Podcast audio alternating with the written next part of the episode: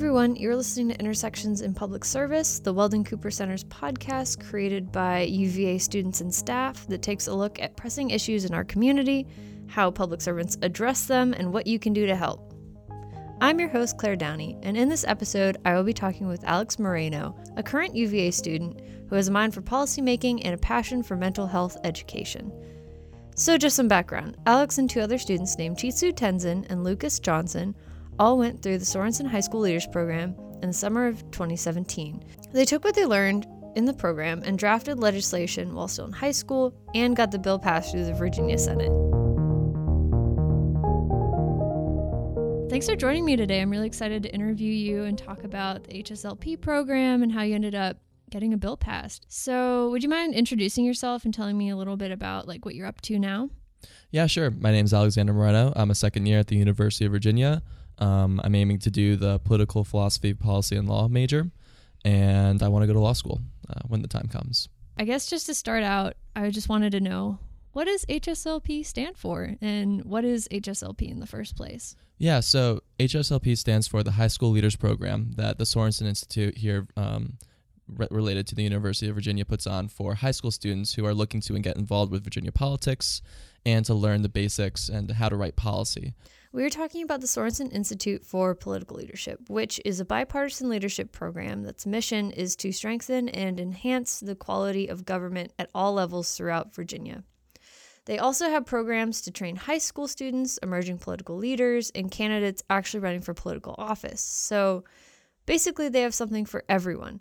Sorensen prides themselves on creating political discourse that rises above partisanship and personal bias, which seems like a steep task to take on, but this is something that they specialize in.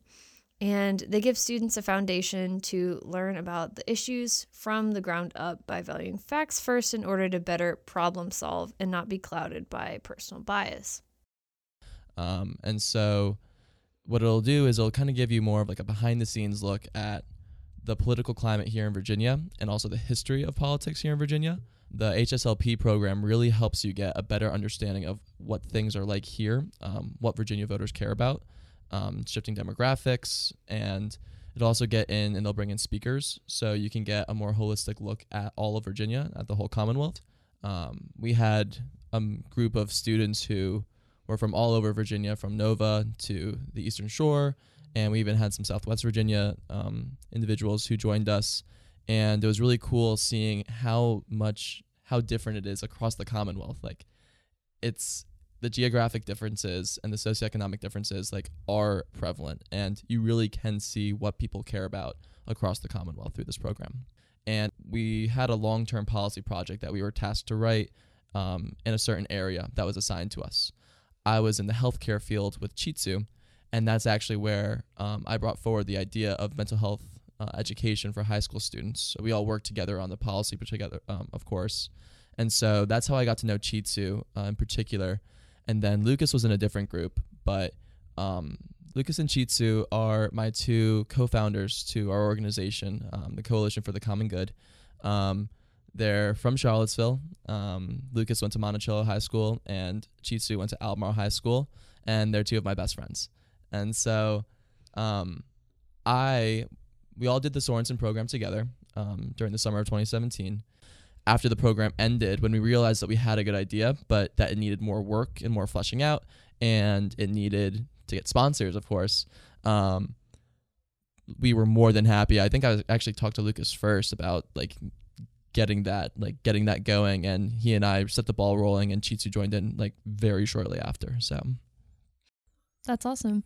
So, could you tell me about how you found out about the program? I had told my family that I wanted to do something related to policy um, because I knew I was already looking at like mental health awareness and how to continue to improve mental health awareness. And I think my aunt actually found the program for me. Just, I think she was just searching for it online and it just kind of popped up as something that was local for me. First off, it was here at the University of Virginia and then a really reputable uh, program. So she um, sent me the information and uh, helped me fill out my application for that. What was it like when you started the program? What were your expectations, and then what was the actual program like? So, for me, I can get pretty competitive um, with with these type of things. Um, I knew I was going to be surrounded by really smart and really driven people. Um, so when I came into the program, for me, it was really about like establishing myself and who I am, and making sure that I was gonna be able to put my be- my best foot forward. Um, and honestly, a lot of that was proven true. Like everybody who was who was in the program was really smart, really involved, and just very interested in what was going on at the program. So I think that Sorensen did exceed my expectations in the fact that like the concrete analysis of how to write policy was really powerful, I'd say. Um, I did not expect to get that much um, down to earth almost information about the policy writing process. Um, but I'd say that I definitely did expect it to be da- challenging, and it definitely was. So, how did you all decide what to draft a bill on in your class? Okay, so this was actually the really hard part because the the field that you're given is so general mm-hmm. that it can be difficult to kind of zone in. Um, because of my experience the past summer, um, where two of my friends um, unfortunately passed away due to suicide.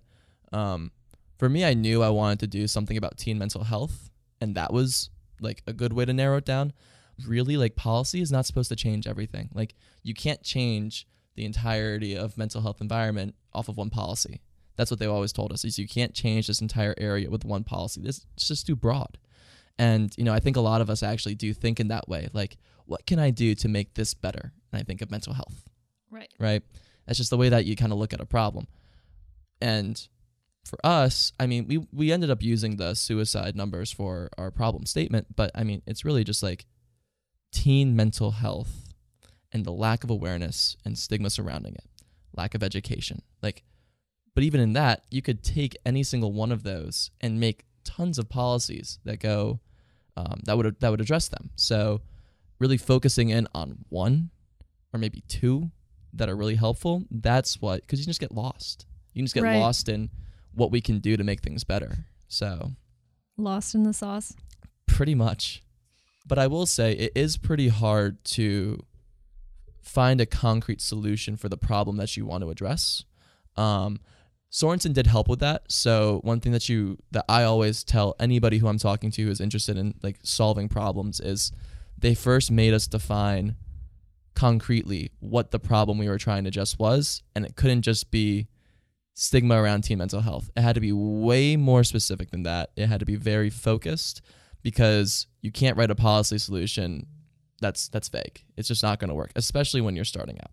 So that did help. And then from when we found our problem, which I think was like, I think we picked. You can pick a statistic sometimes too if you look at like troubling statistics. So I think we went with that like suicide's the second leading cause of death for um, people aged 12 to 17.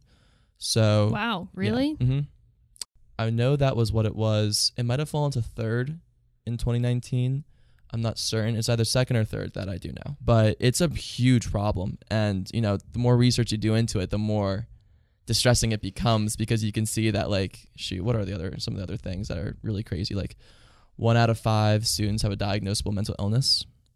Um At what age? Like before what age? That's before the age so 50% of those develop before the age okay let me not, let me make sure i get these right so that is for anybody who's under the age of 18. Wow. Mm-hmm.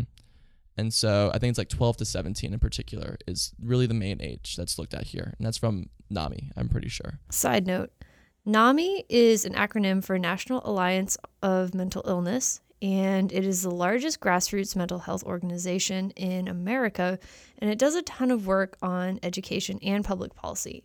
They also have a, a toll free helpline for people in crisis. So, if you're interested in finding out more about them, you can find them at NAMI.org, which is N A M I.org. Um, and then I think it's 50% of diagnosed women, like of mental illnesses are diagnosed before the age of 18 as well. So a lot of these issues really do, a lot of these mental illnesses really do start to develop when you're young. Um, and so when we're looking at these type of really troubling statistics, um, that's what we kind of set as our problem and it's just about like reducing stigma, increasing resources in order to try to lower these lower the numbers and help students kind of connect with the resources in the community that they need. Um, and so we saw that problem. That's what we kind of focused on, and that's what the Sorensen Institute helped us focus on. And then really, it was up to us to find the solution. So, what specifically was the bill that you ended up proposing in your class? And then was it the same as the one that you ended up taking out to the Virginia Senate, or was it different? Yeah. So, what we found is we wanted to look at how to reduce stigma. And the way we wanted to do that was by increasing awareness through education. Um, we felt that while awareness campaigns are good and like super important, sometimes you need actual tangible data and evidence, personal testimony, stuff like that to really kind of drive these type of points home and make mental health feel the same as when you're learning about your physical health. Um, and so for us, we focused in on high school health classes. Um, we thought we were kind of reminiscing because we're all Virginia students, and so we actually had a pretty decent representative little like not a survey, but little like um, testing sample for did you learn about mental health in your high school health classes? And we could all remember like bits and pieces of patchwork, kind of maybe like something about suicide prevention or something about uh, drug abuse and how that ties into um, your mental health and stuff like that. But there was no really concrete, uniform unit, lesson, uh, endeavor to to talk about mental health in high school health classes. So we looked at the standards um, that the Virginia Department of Education set for high school health classes here in Virginia, and we also realized that there are tons of bullet points that um, school districts have to teach about um, as part of the standards of learning for high school health classes. And we went through all those standards for the ninth and 10th grade, and we found that a fraction of them talked or related specifically to mental health. Um, off of that, we decided to create the bill. And what the bill said is that the, I think at the program, the bill pretty much said that you have to like create a mental health unit. Um, and then that the standards have to be updated to reflect that unit. So you need to increase the amount of bullet points that are related to mental health and create like a section for it, pretty much. Um, that's what we created in in the Sorensen program, and then um, when we came to Senator Creigh Deeds, his policy team was incredible because you know like once again like we're learning how to write policy, but we're not experts at this point. So they were able to kind of take the idea, realize that we had done the research and that it did actually have merit, and then they kind of translated it into some better policy. Um, and what they said was that the the Virginia Department of Education would have to update and review the standards for 9th and 10th grade health classes. That was really big. Um, and then also that they had to do it in concurrence with mental health organizations, teachers, students, so on and so forth. And so um, the bills were quite similar, I'd say, frankly. Um, they didn't change it very much. I just say that they tailored the language a bit more towards also changing the code of Virginia. Right, so that people in the Senate could read it and understand it and be able to implement it. Yeah, I mean, in the Sorensen program, we really focus on kind of taking a holistic approach to um, policy. So, like, we would have things like letter to editors for press releases and stuff like that to mm-hmm. try to um, raise awareness about bills to get people to support it. Like, of course, that stuff was not going to be included in the um, Senate bill or anything like that. So they really trimmed down the big packet that we gave them. I think that thing was like 30 pages or something like that, just of, I, I can't even remember, just a whole bunch of, at the time, very important things. But they definitely tailored it down to language that was accessible for the Senate to understand, and the House, of course. That's amazing. So, how did you get into contact with Senator Creigh Deeds? So we were doing a lot at this time. My senior year, we did quite yeah, we we did we were putting in a lot of work for mental health endeavors. So we were doing stuff on the state level, like we wanted to get that bill in particular passed on the state level. But while we were doing that, we also had some bills that we wanted to pass. Well, not really even bills, but just endeavors that we wanted to get passed on the local level. So on the local level, we had three mental health um, policies that we were presenting to the Albemarle County School Board. And so, and those would have, like, we wanted them to change their budget. Um, we wanted to make it like add mental health counselors. Um, they're called student assistant professionals here in Albemarle County um, to all of the local high schools. So we had a whole bunch of policies going on at the local level. And the Richmond liaison for Albemarle County, the individual who was kind of like our contact in Richmond, uh, heard about our work, saw us at the school board meeting, so on and so forth, and put us in contact with Senator Creigh Deeds. So it was through him that we were able to make that connection and um, present our work to Senator Deeds. And then once it got in the hands of Creigh Deeds, how did he go about helping you all? So once we presented it to Senator Deeds, he pretty much I I'm pretty sure when we were there, he told us that he was going to take it to the Senate, that he was Wow. going to sponsor it. So Just- Like that? yeah, I, it was that was a good day. Yeah. That was I I remember that. I was just sitting there and he's like, I like this. You guys put in great work. I'm gonna take it, and we couldn't believe it. But um, but yeah, no, he he snagged it and then he gave it once again to his policy team. He took it with him to Richmond, and then we actually were the ones that worked on getting the sponsors in the house and the co-sponsors. So when we met with his policy team, we were like, we would love to do more work on this. Like, of course we would. Like, Aw. frankly, like it was our idea. Like Yeah. we like especially on this one, we wanted to make sure we were doing all that we could to get this bill to pass. So we would go around these days were tiring. We would go from office to office of people on the um Senate Education and Health Committee and the House of Delegates Education Committees. But we would go around to the members because they were the ones that were going to vote on it out of committee, of course. Um, and what we had heard from Senator Deeds was if it can pass out of committee with a decent vote, more often than not, it's going to get passed by the by the General Assembly. Like that's just how it works here in Virginia. So we met with I think almost everybody from both of those committees just lobbied, had printouts of the bill, we had our stats, we had our data. Um, Lucas Chitsu and I just took trips to Richmond. We missed school, but it was definitely worth it. So this is a kind of a classic tale of how to make a bill become a law.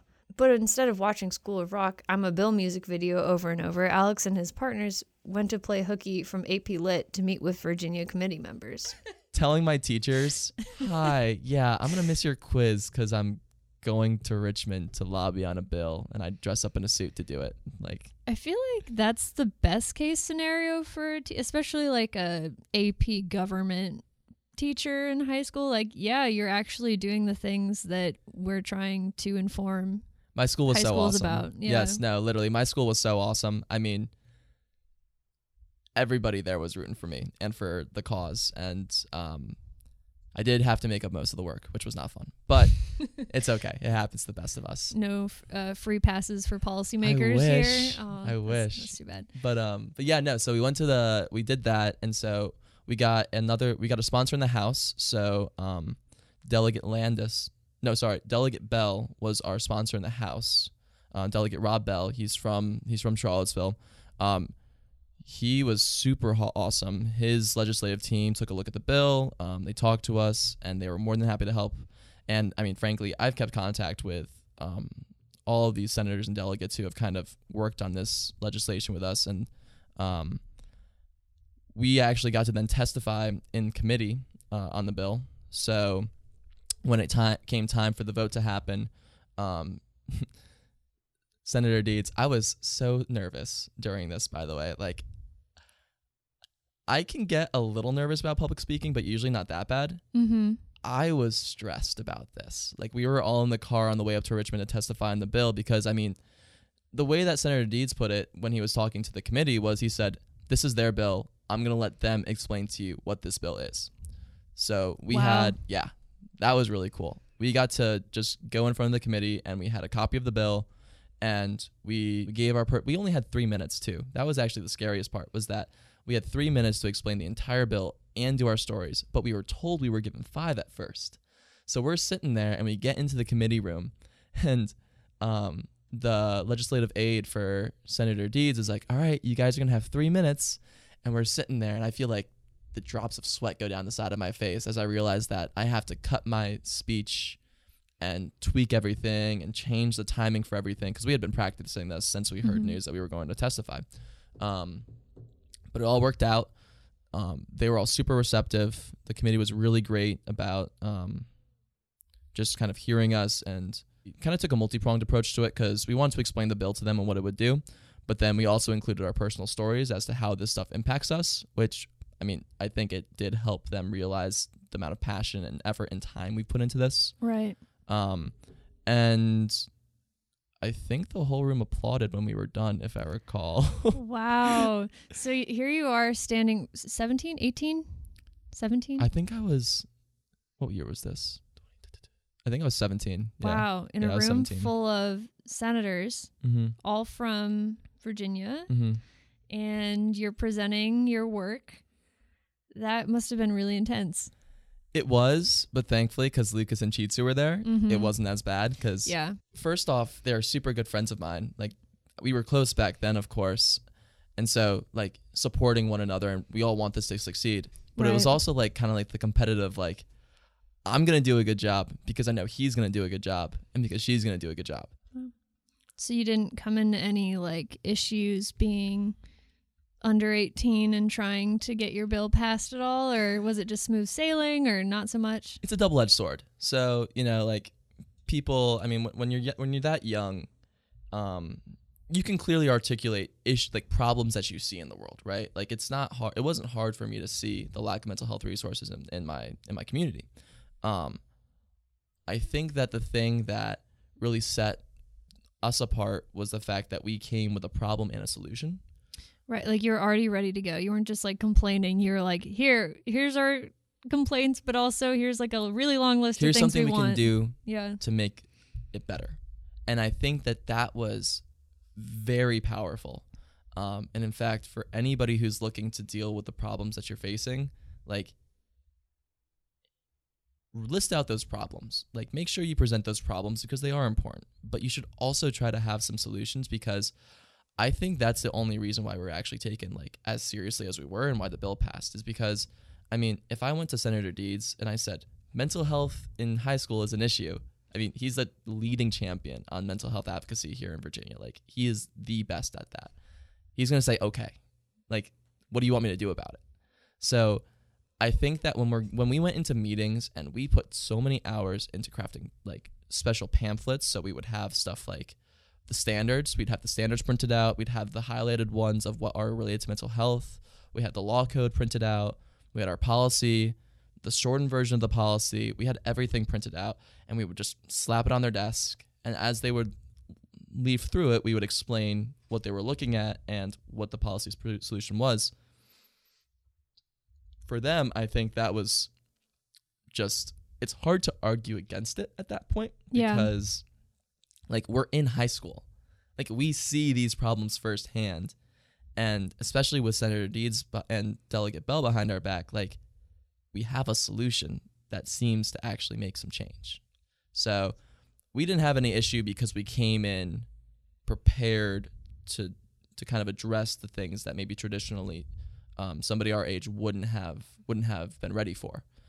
Without that, I doubt it would have been as successful though. Because frankly, it wasn't the most controversial bill that they were hearing that day, right? So like mental health is not a partisan issue. That's that's the bottom line. I'm I'm a little surprised about that actually. So here's the caveat I make, right? Is like mental health in and of itself, like, uh, I mean, like, it affects everyone. Right. Like, you go to Southwest Virginia, you go to Nova, the the issues that contribute to mental health like problems in people sometimes can be different. Like my friends in Nova, for example, they have some extreme academic pressure to perform and outshine everybody. That's very different than maybe the the struggles of Southwest Virginia or um, even just from Charlottesville, right?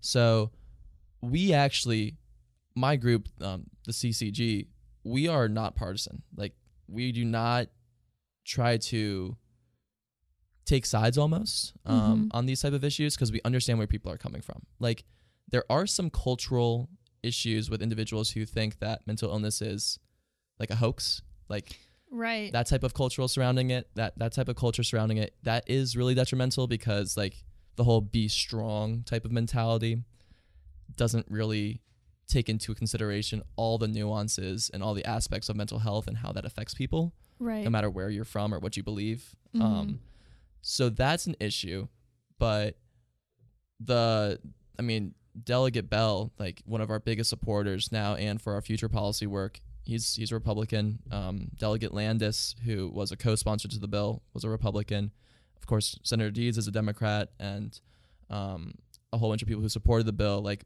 we got unanimous passage.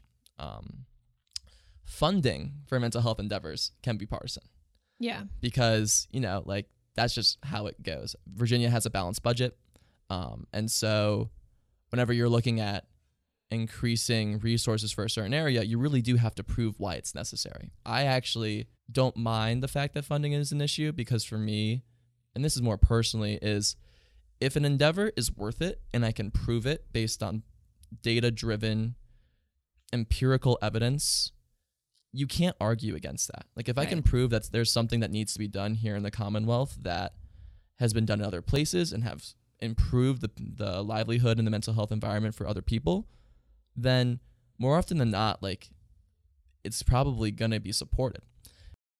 For the most part, really, mental health is a nonpartisan issue, and I think that when we can continue to keep it that way, um, we get more done. And this is at least for my organization. Like we got another the same bill passed in Maine uh, with you with bipartisan support. Um, we're looking at going into states like Kentucky, um, Alaska, Indiana, states with like super majorities that are conservative. And then we have like Massachusetts, a very democratic. I think it's democratic. I'm pretty sure that's what my, my That- friend said That sounds correct. Right. Yeah. like as long as you are considerate of the factors that are going into the certain states because every state is so different Mm-hmm. then i'm hoping that we can continue to kind of keep at least from the ccg's perspective the policy endeavors that we're trying to pursue more nonpartisan than not. So this upcoming legislative session um, lucas one of my policy po- partners did pretty much all the work on this. We were luke chitsu and i were in a more supportive role. So i'm pretty sure it's introduced i know it's introduced in alaska and indiana. He's trying to get it passed he's trying to get introduced in indiana um, then there's also kentucky that it's introduced in and i think it's either pennsylvania pennsylvania i think it's pennsylvania.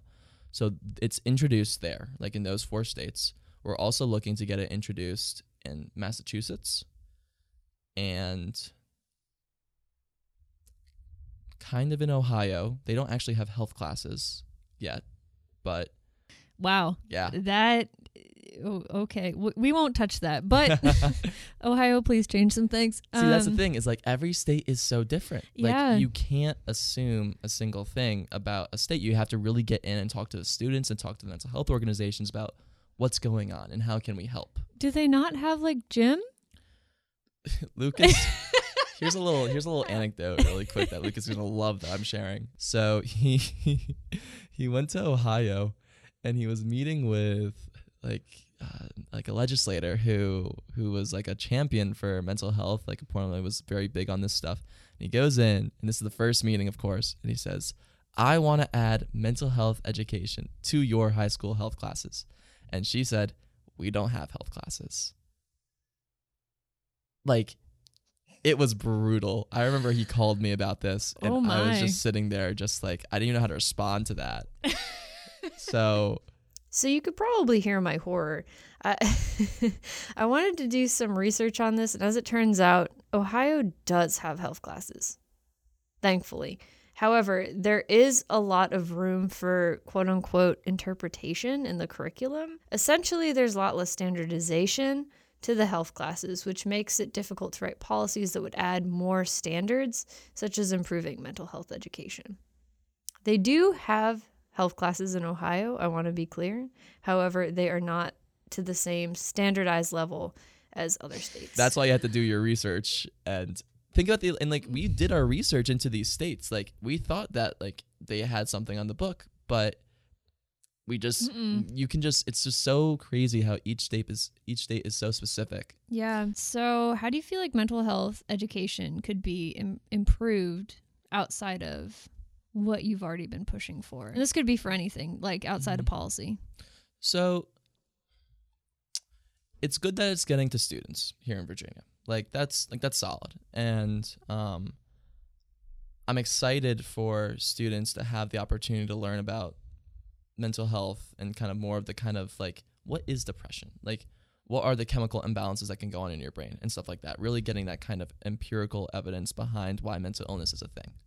Um, I think that over time, mental health and education will continue to improve. But I will say that one thing that could expedite it is if more individuals who are out of the education education system took it upon themselves to do programs or seminars. There's a lot of online modules and stuff like that. Uh, mental health first aid is a great example of an in-person class where you can kind of learn about exactly like some of the some of the um some of the warning signs of mental illness and how to talk to somebody who might be going through a difficult time, um, how to get them the proper resources. So I would like if I think that that would really speed things up is if you can get more people just to kind of sit down and say what is my mental health like because you know I can throw this term around and I've been throwing it around this entire podcast right? Like oh we have to improve the mental health environment and have to improve mental health resources. But like when you get down and you sit down and you can kind of actually like say not like the definition of mental health but like what goes into that? Like the amount of aspects and the link of with physical health the link with emotional health like all that stuff ties into it. Like more of like a cultural awareness outside of just the school system? Yeah i mean because see mental health is such see I'm, i found myself catching myself because when it comes to mental health it's such a nuanced issue because like you want there to be more awareness of it right? But it's also sometimes a very private thing for a lot of people. Right. Um you know some people very, feel very comfortable talking about their mental health and some people do not. Um so when i'm talking about a cultural shift i do think that there still needs to be a cultural shift in direction of just kind of more understanding of what it is because i think that if you have that baseline then you'll understand if people want to keep it private or the people who want to go public with what's going on in their life um, but I think you are right. I think that starting with the cultural shift to just kind of a baseline understanding of what it is and what it entails would be really beneficial for the rest of the stuff that we're doing. Could you speak on how Sorensen kind of laid the bipartisan grounds for you to succeed as a bipartisan group? Yeah. So, so Sorensen, the Sorensen Institute is a nonpartisan organization. They heavily um, focus on that because, first off, when you get to the program, you're not supposed to um, bring up your political ideology.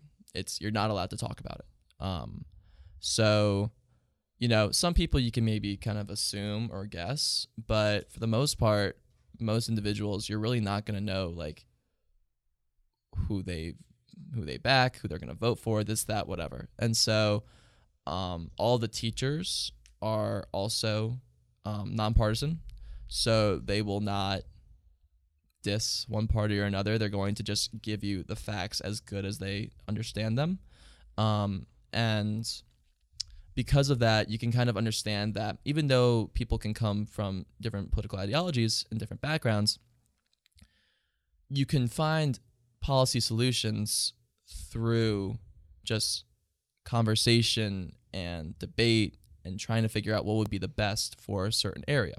Um, I thought that that was actually quite refreshing to not argue things in just a partisan kind of ideology way, um, and to more just argue the merits of a certain policy proposal, right? Because when you think about it, I mean, that's what matters. Like, if you want to get something passed, maybe you do have to take a look at the political ideology of the House or the Senate or whatever. Right. You'd want to like appeal to the masses. There is potential for that, but for the most part, like if you're trying to find a good policy solution, you really shouldn't be touching on partisan politics.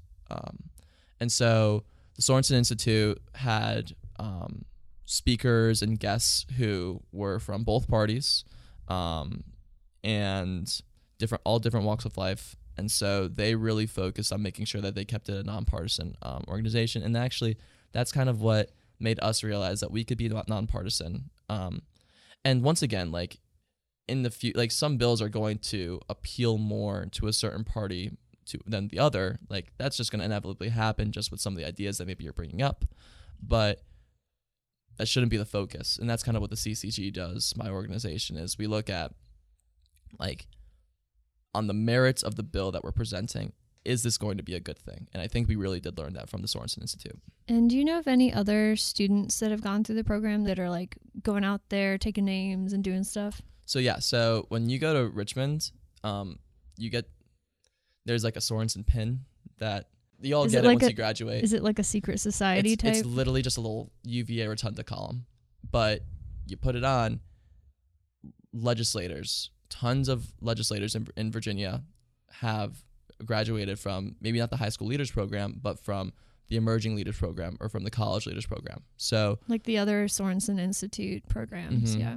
So we actually, I think one of our sponsors or co-sponsors, like we bonded over the fact that we all went to Sorensen. I think she went to Sorensen as well, and um, there are definitely connections to be made when it comes to the Sorensen Institute. Like we don't always flex them, but they're they're always there. And I mean, even just like Tom Walls here, like he's been one of our greatest supporters. Like whenever we have a policy idea, we go to him and we talk about it with him and his his knowledge and his experience in Virginia politics and in national politics really gives you insight that you're not going to get going to really we haven't found anywhere else. So um Sorensen has been benefiting us since we've left. Do you have any parting advice for potential students that want to join HSLP or are on the fence maybe about doing it?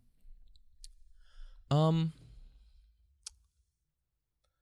I I'd say that you're gonna learn things in the HSLP program that, frankly, I haven't even learned at university yet. That haven't been touched on at my at my college. Um, and you're definitely not gonna learn them in high school. So, if you want to make change in whatever that looks like for you, um, I'd say that the high school leaders program is going to give you the means to do so.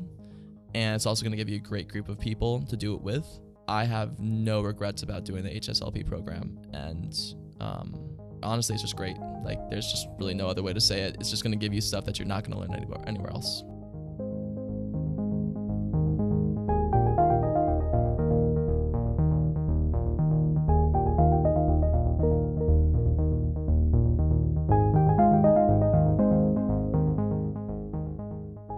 Policy writing is so important, and it gives citizens the opportunity to make the change that they want to see. And just to reiterate one of the really important points that Alex brought up, you can't change the world with one policy, but you can make incremental change. And those small changes all add up to helping change our community for the better. Something that I love about the HSLP program is that it informs politically engaged young people about how to navigate the bill writing process. As you heard earlier, Alex and his colleagues, Lucas and Chitsu, wouldn't have had the foundation to pass their bill without the guidance of the Sorensen Institute.